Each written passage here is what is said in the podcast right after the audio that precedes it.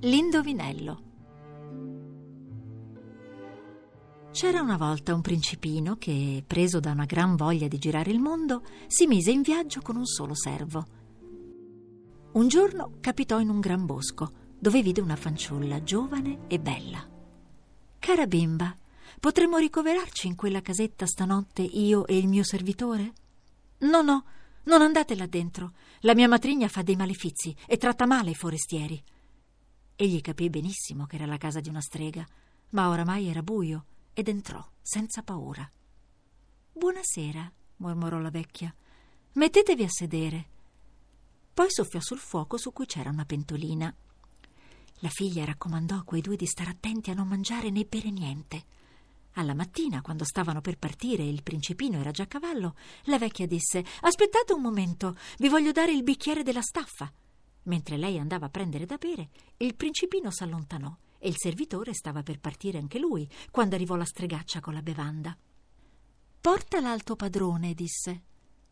Ma in quel momento il bicchiere si spezzò e il veleno schizzò sul cavallo ed era così potente che la povera bestia cadde a terra morta. Mentre la sella veniva levata, arrivò un corvo a beccare il cavallo. Il servitore ammazzò il corvo e se lo portò via. I due camminarono per il bosco. Giunti ad un'osteria, entrarono e diedero il corvo all'oste perché lo cuocesse. Nella notte vennero dodici assassini che volevano uccidere i forestieri. L'oste servì il corvo morto, ma appena lo assaggiarono, essi caddero morti perché l'uccello aveva in sé il veleno infiltrato nella carne del cavallo.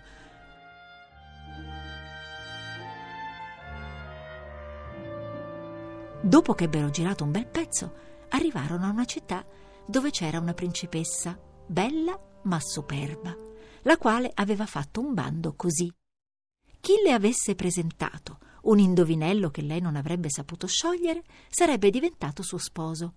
Ma se lei l'avesse saputo sciogliere, gli avrebbe tagliato la testa.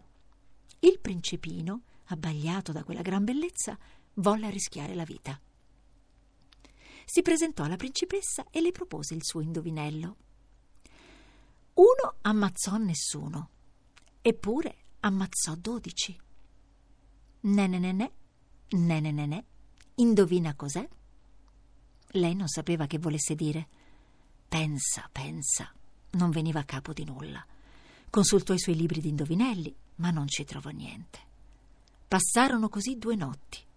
La terza notte quando il principe andò a letto, la principessa in persona, tutta nascosta in un mantello bigio, entrò nella sua camera. Egli dormiva e sognava.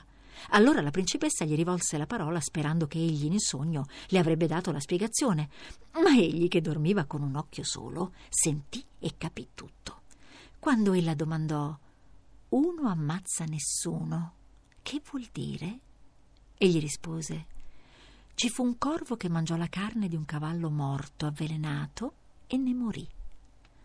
Poi gli domandò: Eppure ammazzò dodici. Che vuol dire? Ed egli rispose: C'erano dodici assassini che assaggiarono il corvo e ne morirono.